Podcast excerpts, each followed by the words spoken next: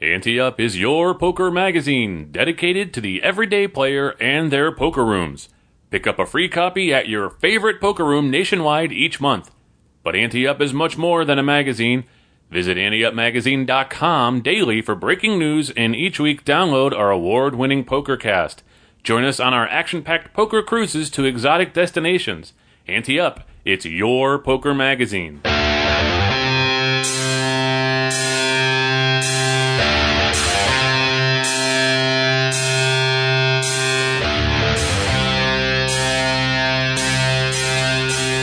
From the Ante Up headquarters in Tampa Bay, Florida, it's the Ante Up PokerCast. And now, here are two guys who think they know how to play poker, Chris Cosenza and Scott Long.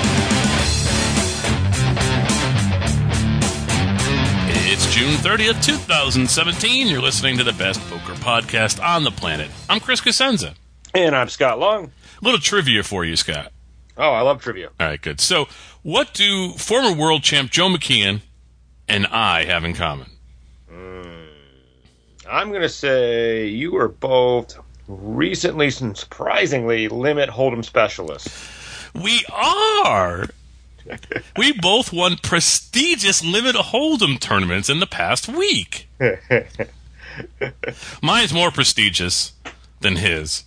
But I can't believe, Scott, I won the Papes event this week. Yeah, congratulations. Thanks, buddy. And it was limit hold'em. Whenever I have any kind of success in Limit Hold'em, I always think back to when you guys would drain my bank account playing Limit Hold'em cash games for an hour or two before we would switch over to our other games. And I always thought to myself, how stupid was I to agree to this when we could have just had dealer's choice and played whatever we wanted one round? I mean, how stupid was that? We played for like 5 hours on a Saturday. That's true. And we'd play Limit Hold'em for like an hour. We'd play Stud for like an hour. I don't even Omaha for an hour. Before we get to No Limit Hold'em at the end, I'd be half broke, you know. Bill's character. So the wife was going to watch one of her, reality shows or something. And I'm like, hey, it's the 6th. I'm going to play in Papes. And then I see it's Limit Hold'em. I'm like, you know what? Instead, I'm going to go paint the wall and watch it dry. And I was like, nah, I'm going to play Papes. I like the guys, and Limit Hold'em's all right. So, and I tell you, it's something, you get into this different mode when you start playing these games. I remember a long time ago once I signed up for what I thought was a regular sit and go, and it was Limit Hold'em. And I was like, So you start getting into that mode of the science of the game rather than the art of the game, and you start check raising all the time, and it's funny because I played with I didn't play with Poker Geek, a man who runs the Papes, and we're always grateful for that. He's our Minnesota ambassador too. He was at one of the other tables, and so he was just crushing at his table, and I was like leader at my table for a little while, and then I was actually bottom of the heap. But when the limits get up there in these limit games, it's like you could be at the bottom, and then you get on any kind of rush, and you'd be at the top just like that. So, but yeah, at the end, I played Geek for the title, and a monkey could have won at the end. I got like hit in the head with the deck so unbelievably, it was ridiculous, and I didn't have anything leading up to that. Any pots that I won were almost basically bluffs and, raises in good spots and things like that, because I was making nothing early on. But it's kind of, I'm not going to put an asterisk next to it, but it was kind of tainted because Gambit didn't play. Ah, yes. And if Gambit's not in the field, you kind of feel like, he didn't really win the title. Tree falling in the forest, right? Exactly.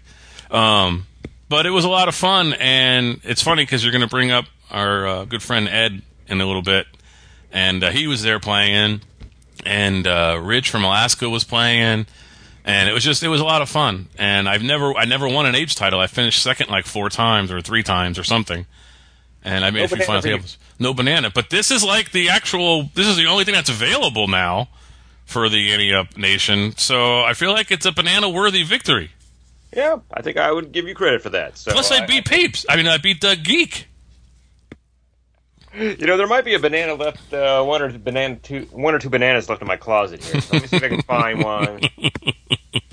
No, that's okay. Save it for when online poker comes back. Online poker is going to come back someday, and we might have Real Apes events again. And saved a bit. But anyway, it was a lot of fun, and I remember to remind everybody that our Play Money Ante Up Intercontinental Poker Series is every date that ends in a 6. And if you want more details to play with us, and they take it seriously, it's no joke. I mean, some people, sign up for it and then forget about it, and there might be an empty seat here and there. But the ones who are playing, they're good players. They've been with us pretty much from the beginning. And you can go to PokerRadius.com and you can find out all the details on how to play with us. It's fun, and I enjoyed it. It was it's the first time I won a tournament, like, because I don't play tournaments, and that was something else too that's come up. Well, Chris, why don't you play tournaments? And I haven't won a tournament. I mean, it's not as prestigious as winning, say, any poker tour horse event, but I'll take it. Well, good. I hope to get in there sometime. I just, it's just been busy lately, so. But, yeah, well, you're only, a city commissioner. Had I known it was Limit Hold'em, I would have been in there, and you wouldn't have had anything to talk about on the show, so. Well, you need to actually get on there and actually get some play chips, because he charges $20,000 to play in the event, and you don't. Yeah, and that's the other thing I was talking about, is I'm like, I might want to get in on this, but you spooked me last time, because I totally forgot that you have to actually pay to play, and pay in quotes. I know. They gave you like $12,500 to start, but that's still not enough to play in these events. So you gotta show some actual skill and win some money to get enough to play. So, although I'm sure if we knew you were gonna play, we could transfer some chips to you. Yeah. Okay. So we'll give you that. But anyway, it was a lot of fun. And I want to thank everybody who came out and gave me their chips. Someday I'll get back there. Mm-hmm. All right, well, you mentioned Ed Rendler, our good friend, and he sent this email this week. And every once in a while we get an email from our listeners that make me giggle. And so this week's was from Ed. So he wrote us and said, hey, I've been listening to you guys for a while. I find you funny and informative. Please let my wife know that. I listen using my iTunes app, and last week while driving home I missed something that was said while I was driving. I went to hit the back 15 seconds button a few times so I could re-listen. I apparently hit the speed button and put you at half speed. I've never laughed so hard. The two of you sounded completely drunk. The mannerisms in your voices were compounded, making it sound like I was sitting at a bar listening to a couple people discuss a hand. I just wanted to share that you guys brought joy to my otherwise boring drive, even if it was unintentional. He brought this up during the tournament, and I told him, I said, I hate to break it to you, but you didn't hit the speed button. We're just normally drunk when we do this, especially Scott. But... I can imagine. I remember way back when we first started the show, we had this sort of rivalry going with this other, I don't know what you'd call their podcast, but it was some podcast from some other place, and they were making fun of us for something, and they kind of slowed down our voice and then put, like, animation with our pictures from remember the photo shoot we did with Dave Morrison back in the day? And they sort of made fun of us and slowed our voices down, and it was like, talking like this really slow, and it was pretty funny, and I can only imagine that's probably how he sounded when he did that. I would love to discuss a hand with you drunk at a bar sometime. So. We've done that. Jeez, how many times have we traveled together and you got hammered? I think we've done that. Yeah, you were never drunk. No, that's true. So it's not the same when one of us is good and the other one is talking, well, however, what you call normal, the way you talk. But. Well, don't hold your breath. I wonder if you were drunk whether you actually say button. Barton. It's like I have a speech impediment or something with you. I don't know what the deal is. On the board. Yeah, say bowl for everybody. Pal. Well, another thing that made me laugh about this was that Poker Geek, we're bringing everybody. Look at all these callbacks in the show already. Yeah, yeah. He was the first one that told me that he actually listened to us on double speed or triple speed or, ludicrous speed or whatever, right? Yeah, yeah. And how it sounds like, and I think it was actually his wife Kristen that actually said that she would walk in and hear him, and she would giggle because we would sound like we're little mice. And I'm like, there's just no way I could ever listen to anything that's not at the right speed. I just can't do it. I know. So right now I'm going to freak out Poker Geek. I'm going to talk really fast like this and see if you can really understand what I'm saying. And then I'm going to talk really slow so that we sound normal to him when he's listening to us on that speed. That's what we should do. We should do like a whole show like that where we just talk like this. Which is pretty much the way it goes down here in the South. I mean, most people talk like this down here anyway. So kind of depends where they came from. Yeah, it's true. But that's pretty funny. I would like to hear that. Like I don't want to do it myself, but I would like to actually hear what we sound like sped up. I mean, you must freaking break the glass in his car, you know. The other thing I'm impressed by this is that Ed actually felt like he missed something that he needed to re-listen to. I know. I gotta think most of our listeners are like, what? Never mind. I'm just... There's no way we said something that important. While you're driving, too, you know. Hope you're looking away from traffic to rewind something that we said. Jeez. Oh, man. All right, World Series updates through Event 48. As we mentioned at the top of the show, 2015 World Champ Joe McKeon won event number 38, the $10,000 buy-in limit Hold'em Championship. A little bit more cheddar in the game than your Papes win, sorry to say. But. Yeah, and both his wins are 10K buy-ins. Yeah, well, must be rough. Yeah. Is he really a pro if he can't win a tournament that's less than $10,000? Exactly. That argument. Exactly. Try to win Papes, pal.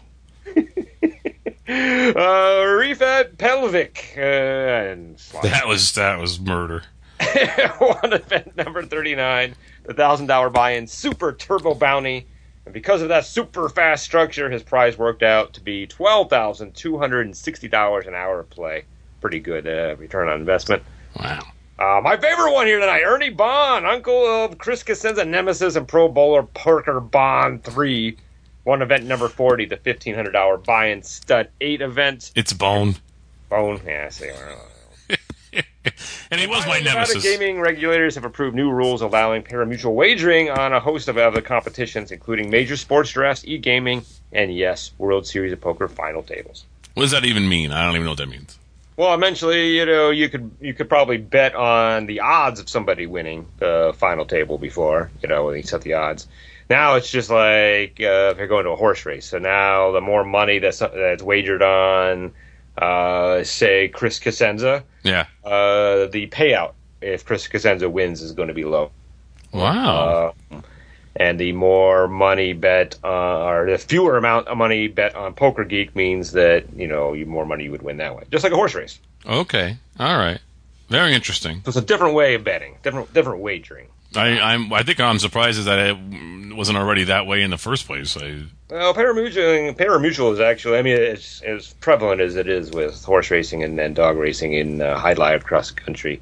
That's really what it's been limited to. So, I think the other kind of wagering developed in other ways. So, it's definitely a way that's probably more accessible to people that are used to wagering around the country because you know you can only bet on sports legally. In Nevada, aside from some of those weird ways you can do it in Delaware now. So, but almost every country, or sorry, every state has pari-mutuel wagering, so people are probably more, with the exception of you, are more in tune with how that works. So you're headed out there tomorrow, right? You're headed to Vegas tomorrow. First thing in the morning, Frontier Airlines. Yay! Supports TSA PreCheck, so I no longer hate Frontier for making airfare so cheap that I had to take it and be inconvenienced. But so are you going to make any wagers while you're out there? No, I don't think. Well, I don't know. I have a friend. They gave me a Benjamin to put down on something, although I'm trying to talk him out of it because I don't think it's a good wager. But no, it's a quick trip. I land on Thursday, all day Friday, and Saturday I'm at the TDA meeting, TDA Summit. So we'll have lots to report back on next week.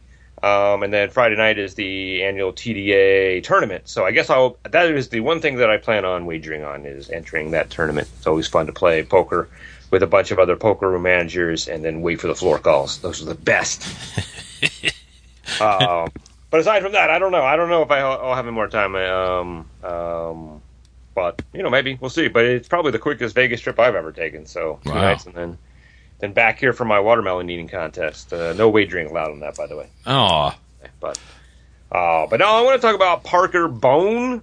Is that it? Yeah, Parker Bohn III. Wow, I've been calling him Bond my entire life. It's so much cooler to say Bond. Well, because but no, it's not. It's Bohn. Was Parker Bohn II maybe a poker Bond? I think there was a junior, not a two. He came along and got all famous by being on the little bar bowling game that he changed the name to be stupid. No. I think they were always Bones. I time when I go to the dive bars, because there he is, Parker Bohn III, rolling on his video game, and I'm like, wow. The only people that know who he is are the people that are in dive bars playing that, and Chris Cosenza. That's right. That's right. And it's funny you call him Nemesis, because we actually did bowl the Junior Bowlers Tour at the same time. Even though he was older than me, I was much younger. See, I knew that. But he's older than me by like 6 years. But I think when I was like 8 or 9, I was bowling. He was still bowling. He was 14 or 15. So, we didn't really cross paths. He was out of my league, too. He was a much better bowler, obviously. It's funny. I knew you were going to murder it, and I didn't say anything. I didn't alert you before the show, because I knew you were going to call him Bon. Like the Autobahn, Parker, you know. Yeah, he's been killing it for years. Now he's on the senior tour, still killing it. Now, I wonder what the hour... Now I'm kind of curious whether people can work out the hourly rate for the other tournaments. Yeah. Just to see what it is. I actually would have no idea. I would imagine the main event, which obviously is the longest tournament, but also really, really nice payday, might be nowhere near this, but still pretty significant, I would think, right? Mm-hmm. Well, you got to think that like most of these events last 12 to 15 hours a day.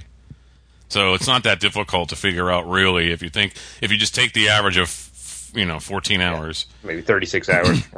Maybe 36 or 40 hours. We'll call it a 40-hour work week is really all it is. There you go, yeah. And then just do that. So, I mean, if you made $12 million like Jamie Gold, well, there you go. That's a pretty good work week. But that's a longer tournament, so.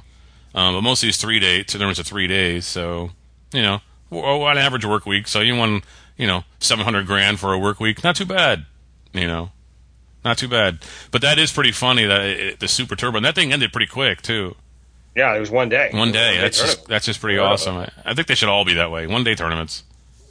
Well, I know, it's interesting. I talk to people about this. I mean, we even talked about the show, too, that, when you go out to the World Series, if you're your average grinder back here, your tournaments at home usually last 4 hours, 5 hours at most, right? So to sit down at a tournament that is going to last even 12 hours, as that one did, let alone a 3 day one where you're coming back every day and playing that long. It's just a foreign concept to most poker players, I think. So, yeah, I mean, the first time I bagged chips was such a weird thing. Like, you got to go back and play, and you're home. It's weird. That's such a weird feeling. But to do it twice, and yeah, I mean, like you said, most of these people have never even played a tournament that's more than one day. Very rarely. A little trivia, I don't believe I've ever bagged chips. Really? I had one tournament at Palm Beach Kennel Club. It was a horse tournament, and it was getting late at night, and I would have bagged, but I had a ship inspection the next day for Antioch Cruises. Oh. So I don't even know why I entered the tournament, because if I did it, made it day two, I wasn't going to be able to make the ship inspection. So I don't know, it was stupid, right? Mm. So I got down towards the end, and I didn't have a lot of chips, but I had enough chips that I would have bagged and came back the next day. So I'm like, well, if I'm going to have to make a choice tomorrow between my own personal glory and the company, I'm going to have a lot of chips and make it a real decision, right? So I was just firing left and right, trying to build up the stack, and of course, the very last hand of the night, I got eliminated. So that was the closest I got to bagging. The last time I bagged, I think, was a Silks tournament, believe it or not. I don't remember what it was, but I remember I bagged chips, went back the next day. The very first hand, I have Jack 10 of clubs. The flop comes 3 clubs. We get it all in with 2 players on the very first hand. One guy had Ace 3 of clubs. The other guy had King 4 of clubs. And I had Jack 10 of clubs, and I was out. And I went all that way for one hand. I'll never forget that. But I bagged there, and I think I bagged one other thing, like a Derby Lane one or something. I don't remember what it was, but I've bagged twice in my life. I don't remember what they were. I don't play that often either. I don't play tournaments ever, so I don't really know how I would bag more often than not. But I could have sworn you bagged. No, I guess not. I thought you bagged a Ante Up event, but I guess they all end in one day when. No, there's a couple that, the World Championship this year has 4 or 5 multi-day events, but I don't believe I've actually ever entered a multi-day event at an Ante Up one yet, because they've just been on, I don't know, that's but this year I might. There's actually one that I'm going to be out there for because I'm getting out there a little bit late. But there's one that I might enter. So maybe this is my year. Who knows? Man. All right. Any updates? 4 Junior Suite Ante Up Poker Cruise packages for 2 will be given away at each L'Auberge Casino Hotel in Baton Rouge, Louisiana, and at L'Auberge Casino Resort in Lake Charles in July. So what cruise are these for? This is for our Galveston cruise. It's a good point. I should have added that on there. Coming up September 17th. Awesome. Which is actually going to be a really fun cruise, I think. It's 7 nights. Is going to Honduras, back to Roatan. And actually a port that I've never been to. I think you were on the cruise that we were supposed to go there, maybe. Costa Maya. Yeah. And Dr. Frank had this great excursion planned or whatever. Lunch thing planned up with a little... he found a family online somewhere. I don't know, Craigslist or something, right? And this family was going to take us into the home and show us around and cook a traditional Mexican lunch for us. I was all excited, and then because of the high seas that day, we couldn't stop. So we'll be going back there now. So it'll be the first time, hopefully, that we've been there. But it's gonna be a good cruise. So that's what it's about. Yeah, I was there on a different cruise, I think a family cruise once before, but I don't know if I even got off the ship. That might have been one of the ones where I stuck around and won a Carnival. I think I won a Carnival crew trivia contest, and they gave you the medal. I think when we were on that port, I think I didn't get off. So I haven't actually been off either then, I guess. So anyway, so one package and $500 will go to the winner of invitational tournaments every Saturday, and cash prizes of $200 to $1,000 going to the 4 runners-up. Players can win invitations to participate in a variety of ways, including winning daily tournaments, locking the most cash play, or being selected in social media contests. For more details, visit AnteUpCruises.com. Also, PokerRadius.com is a great poker networking site. I mentioned it earlier in the show, and it's home to our Ante Up group discussions. Basic memberships are free, and you get access to the Ante Up group discussions, but also upgraded memberships get you access to discounts on poker products and automatic entries to contests. Now, before you move on, I want a quick shout-out to our friend Matt Bodor, because he sends an email asking, well, who is typing during the show? It's bothering my sensitive ears. It's always you. And I just want to apologize that I was typing there to add in the Galveston Cruise information. So the next time we wouldn't have to go through what we did. Here's a little hint to everyone listening. Every noise you hear is Scott. We've gotten rid of a few of them because we told him to stop using his headset because his cat would come in or he'd hit the headset with his hands or he'd fix his hair or something. He didn't know he was making that noise. So now he doesn't use the headset. So now that's gotten rid of that. But any noise you hear in the background, that's Scott. Because I sit like a mummy. I don't even move. I don't remember typing usually. I'm like, it's not me. I don't sit there do typing. But then I realize, sometimes I correct some of my mistakes. So I was correcting mistakes there. So a lot of times when I'm like starting to read something off the file and then I stop reading and people are wondering like, isn't how to read? And I'm like, no, it's Scott moving the cursor over the words, and I can't read the words because it says Scott Long is here, and I can't see what it is. It's not me. Like I know how to read, believe me. But a lot of times it's Scott typing, so it's all on him today. This is Bashin' Scott Day. Hey, each week we spotlight a listener who emails us at podcast@AnteUpMagazine.com, and if they haven't won something from us in the past year, just like we do with Call the Floor and Hand of the Week, we send them something cool. Comes from Reed Perkins. He says, I have King, Queen of Diamonds, and there are 2 diamonds on the flop. There are 2 players to act before me and 1 after me. The first player bets, second player calls, I call, the final player folds, but not before lifting his cards up to show his buddy, and the ace of diamonds flashes enough for me to see, but not enough for the other 2 people in the hand. A diamond hits the turn, and I'm able to play the hand much more strongly, since I know I have the nut flush. Should I have spoken up and let the rest of the table know what I'd seen? The dealer didn't say anything, and I figured if they kept quiet, I should too, but obviously it put me at a pretty big disadvantage advantage of the hand. Any general thoughts on how you should behave if there is a person at the table who flashes their cards unintentionally in a way that lets you see either post-flop or pre-flop? I always find this a difficult situation, right? Yeah. I think the right thing to do, and if it works, is to immediately say, hey, sorry, I saw that card. Can you show everyone? And that's the way it should happen. Now, obviously, in this situation, Reed saw it. He knew it. I don't know how quickly it happened. That's the thing. Sometimes it happens quickly, and then the dealer already has the next card out, and then now I think you're causing more problems. But if you're able to slow down and stop the action and let people know that you saw a card that they should see as well, too, I think that's the proper way to do it. It's certainly the gentlemanly way to do it.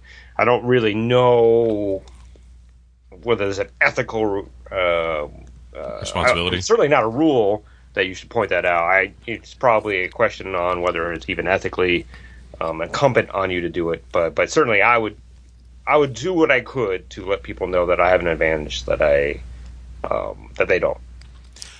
Now, I'm not going to get political on the show because I don't like to do that. That's what people say when they have a political statement coming up. So. But, and there's the but. Is there any way that the players in the hand, if this goes to showdown, can use it against him if he does say that the ace of diamonds flashed? And by that, can I now make them think, oh, because he did that knowing he'd have the nuts, but that we might think our hand got stronger because I had the jack of diamonds, 10 of diamonds in my hand. Is there any way that someone could misinterpret him telling them that the ace of diamonds flashed at all? The reason I say that is because this whole... That's a good point, yeah. You know, the whole thing with the Russians and our election lately where they're saying that, you know, Obama should have said something because... And they're like, well, he's damned if he did and he's damned if he didn't, because if he did say something, they'd say he was trying to sabotage their side, and if he doesn't say something, now he's trying to help her side. And so... That's what I'm wondering here. Does he get screwed for saying something?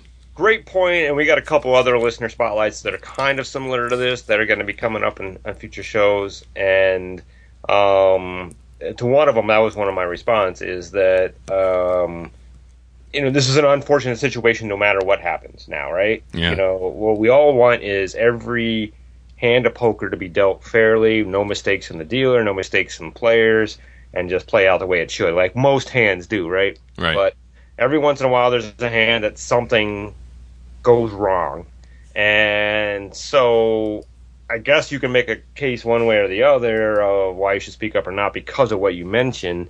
I'm always going to side with the fact of quote-unquote doing the right thing. And so I think the right thing here is to say, hey, folks, I saw that card. Dealer, can you please expose it? So everybody could see it, so we all have the same information. And then if somebody wants to go down a rabbit hole and think that there's some kind of other thing going on, that's on them. That's not on me. Yeah. Yeah. That just means that you're not going to be adversely affected by being the good guy here and doing the right thing. And, I'm not going to criticize something if they feel like that's going to happen, so they don't, but... I'm always going to choose to try to do the right thing if I can, and not focus so much on the unintended consequences of doing the right thing. Yeah, that makes sense. Yes, and just a peripheral point about this too is this comes up pretty often on the show. If someone, because I think that one of the questions he said was, general thoughts on how you should treat somebody. I always tell them if I can see their cards, I say, look, hey. Just protect your cards a little better because I think I can see them, and here's my one and only warning. After that, if they're still showing them, well, then that's their problem, not mine. And if I get that information pre-flop, hey, then it's not my fault that you're showing the cards. So right. That's how I treat it. And I think there's an important thing to add to that, and now you've just completely ruined a future listener spotlight. Thank you, Chris. But, sorry. But this comes up on the show a lot, so we can still talk about it. But a lot of our listener spotlights coming up are this. I always thought about doing a whole combination of them because you're going to go, hey, didn't we just talk about this? But no, you're right. That's the advice I gave one of our listeners who sent us in saying the same thing. And it's like, hey, I got the guy next to me. Keep showing his cards. But he's like, I don't want to quit looking that way because part of my game is looking at my opponent's facial features and how they act and try to pick up tells on them. So if I don't look at them because I don't want to see the cards that he's going to show me, that's putting me at a disadvantage now. And I'm like, I totally agree. So, you know, I told him the same thing that you just said that I do. I give them one warning, and then if not, then, you know, it's too bad for them. But that is unfortunate, though, that now, you know, even if you do the right thing and the person says, whatever, or, oh, hell, thank you, and then they keep showing, you are going to get an advantage by doing that. But there's no other, you know, there's no way around that, I don't think, you know, unless you just want to say, hey, folks, I've told this guy 3 times that I can see his cards. I'm like, I'm going to keep looking that way, not to look at his cards, but because it's my right, as all you guys have a right to watch players act. I don't know what more to do with this guy. But I don't think you want to do that, right? Because that sounds like that's going to open up a whole can of worms. Yeah, exactly. And then embarrass that guy. Yeah. But, you know. So I think the takeout from all this is that poker is an imperfect game. So, and it's interesting to me when I get letters from people, especially when we're talking about you know, Elliott's rulings on Call the Floor.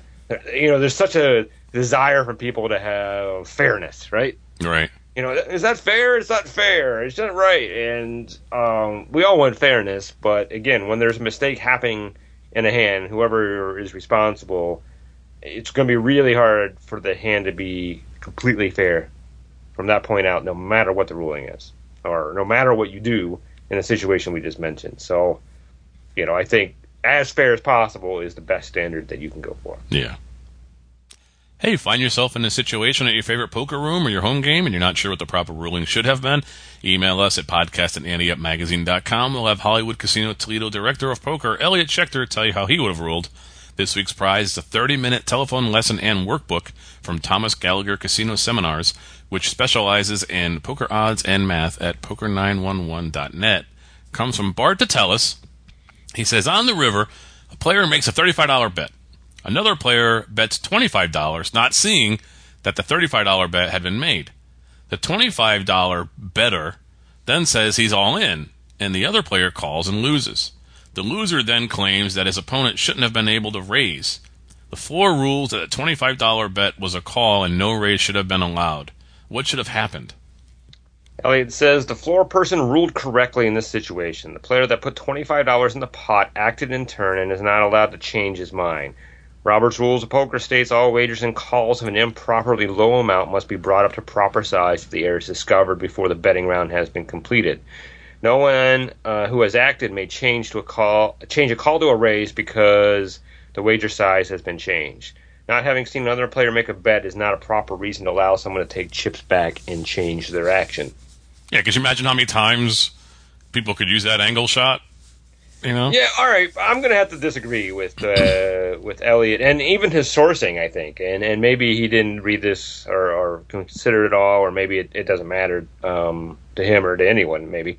But it says, going back to this Robert Rules of Poker, it says, if the error is discovered before the betting round has been completed. All right? Mm-hmm.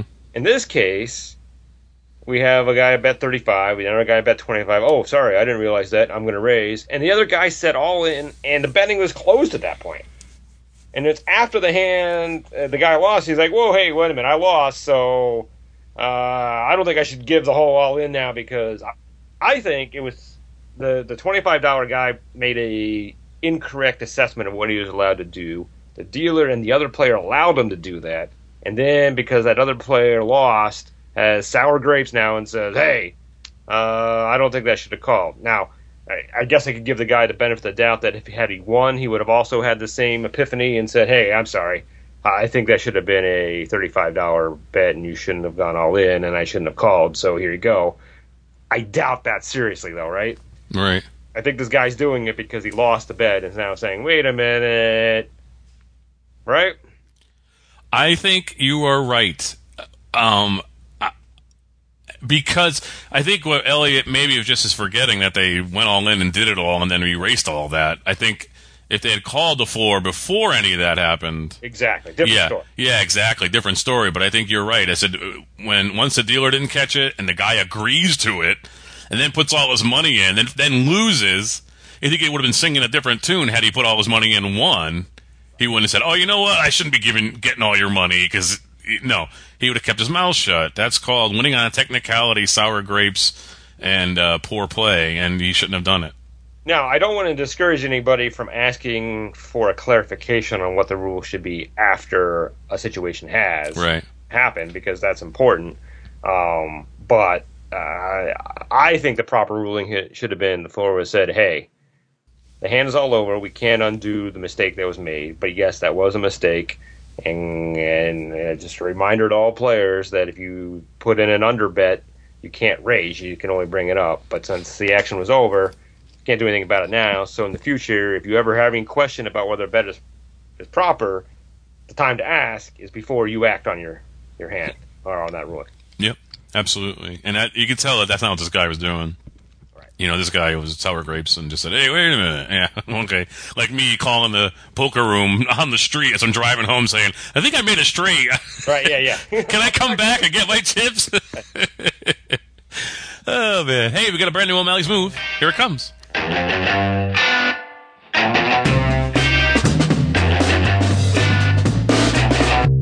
Hello, and welcome to another O'Malley's Move. I'm Malcolm O'Malley. This week we're in the same $1, $2 No Limit Hold'em casino cash game that we were in last week. After getting our stack up to 375 from 200, we've suffered a few losses and now sit with around 300. The blind's post and it's folded to us in the MP with two black 10s. We raise it to $10. The cutoff calls, but everybody else folds. The cutoff seems to be a solid player, but we've had limited play against him. He sits with 450. There is about $20 in the pot, and the flop is the Jack of Hearts, 10 of Hearts, 9 of Diamonds. Well, we hit our set, but this is an extremely coordinated and wet board. We make it $15 to go. Our opponent calls after very little thought. The pot is approaching $50, and the turn is the King of Clubs. Bad card. It's on us. What's the move? All right, it's time for the AdvancedPokerTraining.com Hand of the Week. Send your hands or situations to podcast at AnteUpMagazine.com. If you haven't won something from us in the past year, you'll get a free membership to Advanced Poker Training, the world's #1 poker training site. This week's comes from Andy Castro, and he says, I just got back from a few days in Vegas. I went out there to support a close friend who's playing in a few events at the WSOP. Nice. What's up? Well, there I played cash games, and here's one hand that he played in a 1-3 no-limit hold'em game at the Encore. He says, I was the big blind. I've been at this table for about an hour and had about $250. Under the gun player raises to $10, and he's described as a young guy, loose player, but not crazy aggressive. And it folds to the button who calls.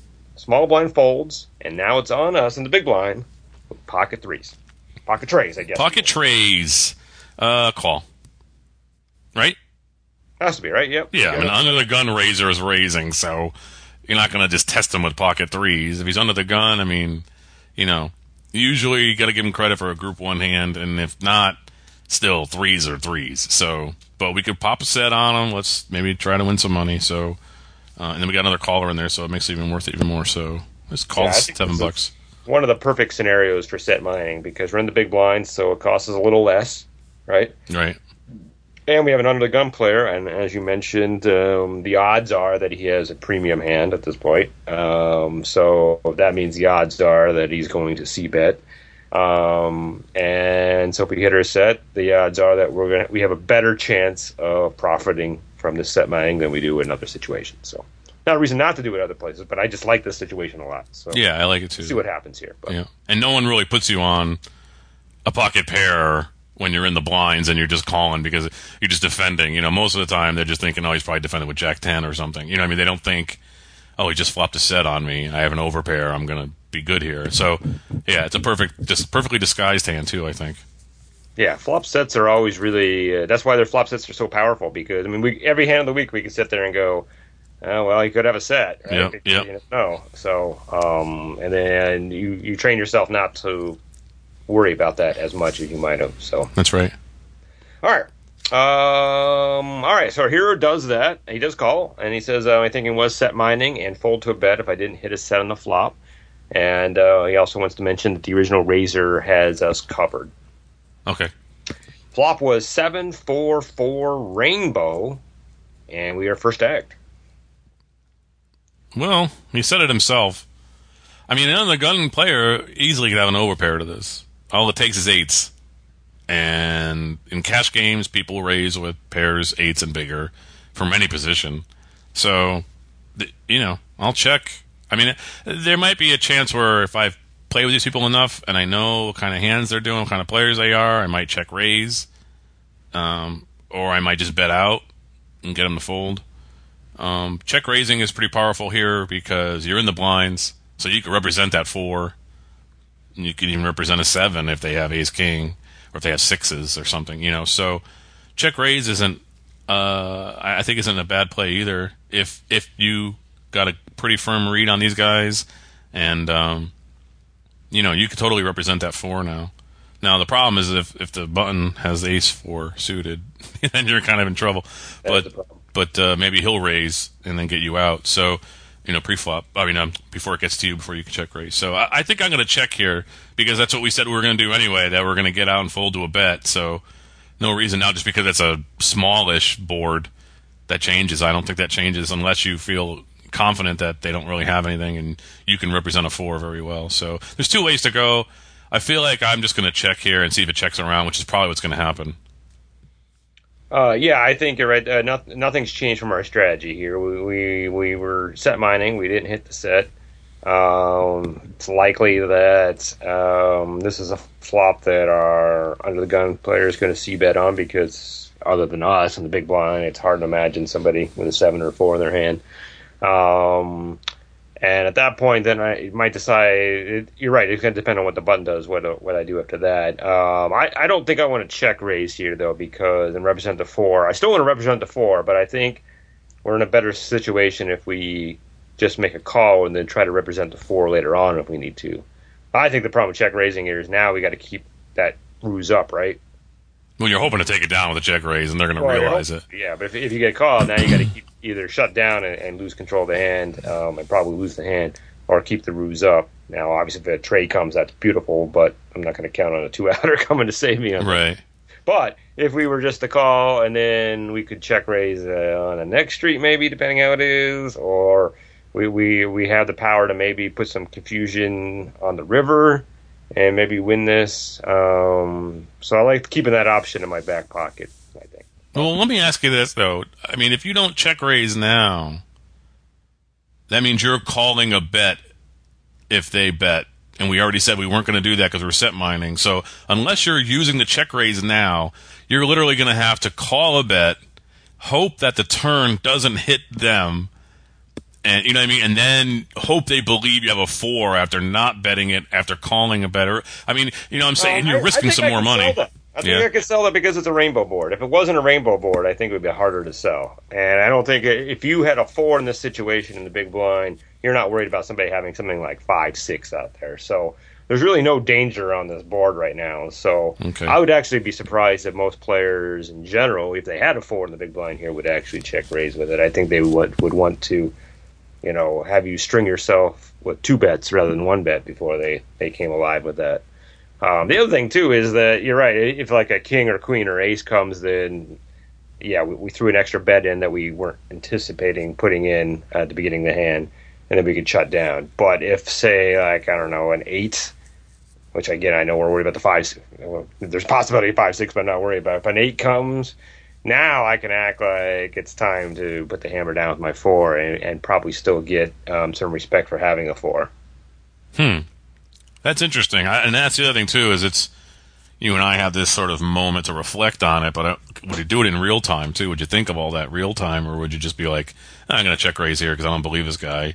Or are you going to be like, I'm going to wait till the next street to check raise because I think I'm going to sell? You know what I mean? It's like, it's a lot to think about in this moment because it's pretty fast. I would say I didn't put a lot of thought into what I just said. That's just when I looked at that flop, anytime there's a pair on the flop and it's a low pair that doesn't seem like it hit anyone, it kind of gives me... it makes me feel a little more confident if I have a pair in my hand, regardless of what the pair is. I know it's probably a little bit flawed, but that's when I saw that. You know, as soon as I saw that, I'm like, I'm gonna check. I'm gonna call a reasonable bet, and then see now I retain some power in this hand. Now I may not use that power later on. I might decide it's just not the right situation based on how things go. But I'd say it's $30 in the pot here, maybe $32. you know, if he bets 20, then I'm out. I don't think I'm going to chase for that. But if it's a half pot or $10 or something like that, I think it's probably worth another $10 to have a chance to take this pot down. Okay. But a lot of things have to happen before we get to that point. Right. So we're checking no matter what anyway, because we're not betting out. So yeah, I am. So okay. All right, our hero checks. He says, much to my surprise, the preflop raiser checks as well, and the button does as well. So it checks around. Yeah, that's what I said earlier. I just had a feeling that, because I'm saying to myself, how can you get in trouble right now with this flop? Once they bet, you said you're going to fold. So I knew it was going to check around. I just knew it. They're always assuming the worst. Yeah. I'm actually kind of surprised. I guess we'll see what happens with the under the gun here. But this is a good... This is a good board for any hand that an under-the-gun player would play, I think. Yeah. So I'm a little surprised that he would check and then show some weakness, unless, you know, maybe he was doing it with pocket sevens and was trying to weirdo us in. I don't know. Right. Or was hoping somebody would catch up to something, but not beat our aces or kings. I don't know. It's really weird. But if I had ace-king here, I'm definitely betting and trying to take this thing down right now. Yep. All right, so a little foreshadowing here. Our hero says this check from the preflop raiser should have been my first alarm, but unfortunately it didn't register. Yeah. Turn was a tray. So again, our board now is 7-4-4 tray, giving us for the full house, and we are first to act now. Well, now you check again. I mean, it's clear, even like you said, it's always fishy. And believe it or not, I owe this to Annie Duke. In one of her books that she wrote, she mentioned this, where, you know, you were the aggressor, you were under the gun, and you raised. You have to have a hand here. If you don't bet now, it's fishy. So when this guy didn't bet, it totally was fishy. It could have been 7-7, and he's like, if I bet now, I'm going to lose them, and I'm not going to make any money on this hand except for the one pre-flop call, two pre-flop calls. After rake, he's making like $18. So... it makes sense. There's nothing to be afraid of on this flop for a pre-flop under-the-gun raiser. So it does seem like he has pocket sevens. So if it felt fishy to you, I would check call.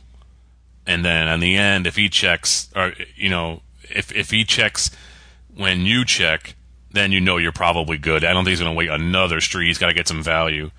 But if he bets something reasonable, I might call, and because you can't be positive he has that. He could still have aces and hope somebody catches up with a jack on the turn or something, so, or on the river. So I think I would still check here. I think I would check one more time if I believed that this guy was fishy, and let him come alive and then see what happens.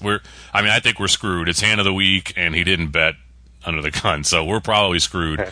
But in the moment, you're like, I got threes full. I can't fold, I don't think. Yeah, this is interesting because my initial reaction was I was going to bet here because no one had bet, and I was just going to try to quote unquote steal it with my now made hand. But listening to you, I think you're probably right. It's probably we have a better chance of getting value by checking and hoping now that the undergun, you know, feels a little more confident, and puts some money out there, and now we can get that money. You know, I guess my only fear in checking is if it checks around one more time and then another card comes that. You know, if we're up against another pair or something like that. Right. So I don't know. It's kind of weird. My initial reaction was to bet out, but I think you're right. It's probably better to check. So, but it sounds like we're doomed either way. So I know it does. I feel bad that we heard that, but it does feel like that. It was fishy. I mean, it could be fishy because he has aces, and he's just like, all right, I'm afraid of the four. Yeah, I wouldn't put it past your normal 1-3 no limit player to check aces on that flop. I don't think it's a good move, but I wouldn't be surprised if that's the case. So. Yeah, he could be afraid of the four, you know. Now they've got threes full, so even then, if he is afraid of the four and you bet, he might fold. So I think we should check call something. And it may not even be afraid. I think sometimes people get tricky with this stuff, right? You know, it's that same type of player that, you know, doesn't raise with pocket aces pre-flop, trying to get tricky, and 12 people are in the hand, and then they're surprised when they just lost their stack and they had the 12th best hand by the end of the yeah. So. I could see somebody with pocket aces going, hey, I raised, I got two callers, it's a crappy board that I don't think it hit anybody, I'm going to check and hope somebody hits a king or queen so I can get their money. And, yeah. And unfortunately, we hit our tray for that, if that's the situation. But all right, our hero bets $18 and gets a call from the pre-flop raiser, but the button folds. Okay. And he asked, was this the right move? Should I check? I wanted to get some value, hoping he had an overpair or big ace. And I was happy with the call. Yeah, like we said, he didn't realize the fishiness of the check after that flop. So in his mind, he made the right move. It was probably ace king that missed in his mind. And because the guy had a button call, he probably was afraid to bet, missing the flop altogether, and thought someone was going to steal it or bet. And when that didn't happen, it got checked around.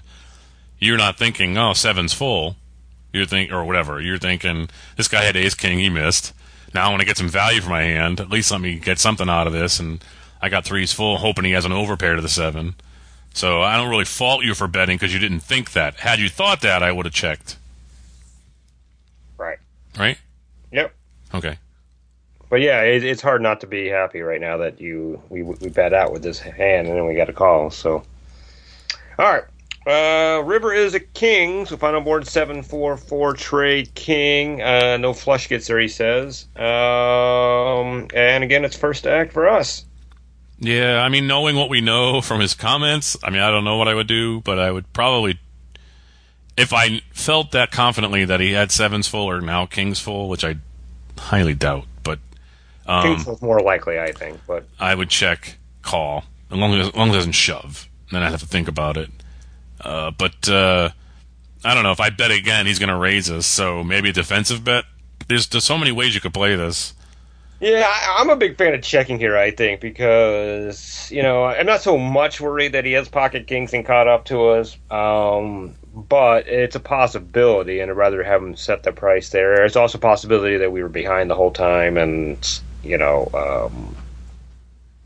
obviously we're not ahead now. But the other reason I kind of like checking is that, you know, if this guy had ace-king, I think ace-king could play this hand this way. It raised pre-flop. It got a little spooked by the flop. And then we made I don't want to say a weak-ish bet, but I guess it was about half pot, right? So it's, and ace-king could have thought we were trying to steal because no one showed any interest in it, right? And called, and then the king gets there. So if we check now we are playing into that storyline, right? Yeah. So we're playing into that storyline that we tried to take a stab at it. We got called. Now king got there. So we're slowing down. And now I have ace king, so I've got to have the best hand, right? So now I bet. And then, you know, you call and you win the pot. And I think this is a cautious, hoping to win with a really strong hand, but not a hand that was so strong that we want to go to battle with. This also gets back to pot control. You know, if you're wrong, he's got kings full. If you're wrong, he's got sevens full. If you're wrong and he's got quad fours, you know, well, right. There's only 60 in the pot right now because he made a decent bet on the turn. Because don't forget, there was no betting on the flop, so there's only 29 in the pot. Yeah, you know, after rake and everything. So that's a pretty decent bet. And now there's 36 and 29, so there's like 60 in the pot. So the most you're going to lose, no one's going to – why would he shove? If he shoves, it's ridiculous. Why would he shove? So if you lose, let's say he makes it 45 or whatever, so you lost 60 on this hand, consider yourself lucky. You could have lost your entire stack. Right. You know what I mean? So I don't mind a check call. And if you check and he checks behind, you go like this, you go, oh. And then you show your 3-3, and you say, "Oh, I thought you were going to bet there," and you cover your, you know. Which is still not a bad pot for pocket trays when you got there on the turn, right? Right. It'd be different if we flopped it. We obviously would want more value out of it, but you know we're out of position against. There's a lot of things going against us here. So I mean, if you told me at the beginning of the hand, I'm going to give you pocket threes, and this is what's going to happen, and you're going to win $60, I would take that every time. I think. Yeah. Yeah. So I'm not too worried about losing value here. You know, I'm in the big blind, and I'm happy winning whatever pots I can in the big blind. Yeah, small blind too, for that matter. So, all right. Our hero says, "I'm still trying to get value out of my full house, so I bet $30. Much to my surprise, I get raised to $75. Oof. Well, the problem now is it's only 45 to win a bunch, and he could have ace king. So yeah, you got to call. You got to call for that hand for that amount of money. You got to call. But if he had checked, he would have bet 30. Yeah, you know? Assuming we lost. You know, if we win, this is a great scenario for us. But if we lose, you're right. If we check, he probably bets 30. Well, we bet 30, 40, maybe 50. Right. Whatever it is, it's less than 75. Yep. All right, Rivers says, I immediately thought, could he have pocket kings, maybe ace king? No other hand really made sense to me. Should I have considered other hands? I made the call hoping it would be ace king. He says, I have a full house and table 7-4. What? Needless to say, I was very surprised. Needless to say, we're all surprised. He says, he then tells me he had raised pre-flop because he hadn't played the last few hands and was getting bored. I guess he picked the right time. Oh, well, either way, we knew it was fishy. Oh, man, 7-4. You know, that happens, and it's just ridiculous. I almost feel better that he had 7-4, right? Why? We just were crushed from the beginning here.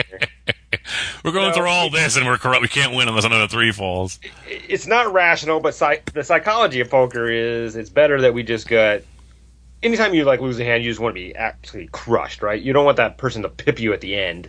Yeah. Or outkick you, you know. Those hurt more, even though it doesn't matter. You still lost the hand, right? Yeah.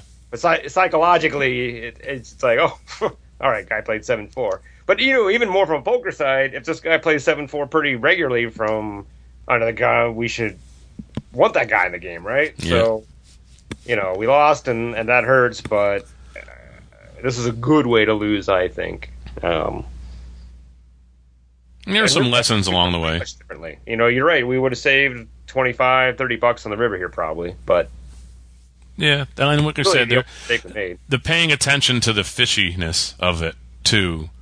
Now, of course, it turned out that the fishiness was he raised under the gun with 7-4 and flopped the world, but it still was fishy, because if he had ace-king, he would have bet there.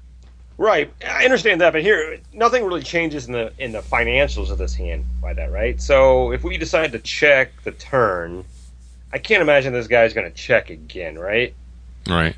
So he's probably going to put out a similar bet to the $18 bet we put out, and then because we have a full house, you know, assuming we end up losing, the best case scenario is we just call, we don't get excited and check raise. So there was no other way for us to save money on this hand, I don't think, based on how it happened. Yeah, I mean, no, because you're right. If we don't bet the turn, he has to wake up and bet the turn now. He's not going to get any money for his hand. So we probably call whatever he bets, and it's probably 18 or more. So we probably, you know, or he might even raise there and then lose more. Had we checked and he bet 18 and we called, so the financials are the same through the turn. Now I don't know what happens on the river. I mean... We probably still bet. We might be tempted to check raise him on the river. Jeez. At that point, we may not have, but we still would have... We probably wouldn't have bet the 30 at that point. We would have checked, and he would have set the price, which is the same thing we just mentioned. So, again, I don't think it changes anything, really. Right. Money's always going to be about the same, I think, in this situation. Yeah, I mean, the only way you could have folded pocket threes pre-flop, but no way.